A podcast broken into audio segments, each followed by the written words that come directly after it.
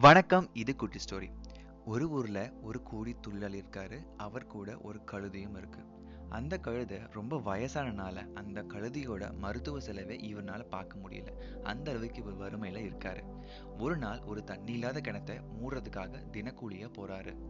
ஒரு பக்கமா இருக்க மணலை அள்ளி அந்த கிணத்துக்குள்ள கொட்டிட்டு இருக்கும் பொழுது மணல் சரிஞ்சு அந்த கழுதை கிணத்துக்குள்ள விழுந்துடுது.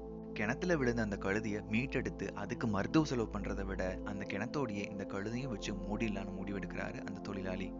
மணல் அள்ளி அந்த கழுத மேல போட போட அந்த கழுதையும் வலியினால பயங்கரமா கத்துது. நேரம் போக போக அந்த கழுதை எந்த சத்தமுமே போடல. அந்த தொழிலாளியும் கிட்ட போய் பார்க்கறான் கிட்ட போய் பார்த்தா அந்த கழுதை பிரிஸ்கா எழுந்திருச்சு நிக்குது. ஒவ்வொரு முறையும் அந்த கழுதை மேல மணல் கொட்ட கொட்ட அந்த கழுதை அந்த மணலை சிலுப்பி விட்டுட்டு மேல வந்துகிட்டே இருந்தது. இந்த கதையில இருந்து நாம புரிஞ்சுக்க வேண்டியது என்ன அப்படின்னா நம்ம வாழ்க்கையில ஏகப்பட்ட ப்ராப்ளம்ஸ் இருக்கும். அந்த ப்ராப்ளம்ஸ்க்கு கண்டிப்பா ஏதோ ஒரு சொல்யூஷன் இருக்கும். ஆனா அந்த சொல்யூஷன் கிடைக்கணும் அப்படின்னா நம்ம மேல விழக்கூடிய பிரச்சனைகளை நம்ம மேல ஏறக்கூடிய படிகளா மாற்றணும். கொஞ்சம் கன்ஃபியூஷனாக இருந்தாலும் அதுதாங்க உண்மை.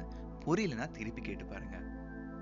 இன்னைக்கான குட்டி ஸ்டோரி இன்ட்ரெஸ்டிங்கா இருந்திருக்கும் நம்புறேன். With this note I am signing off this is Satish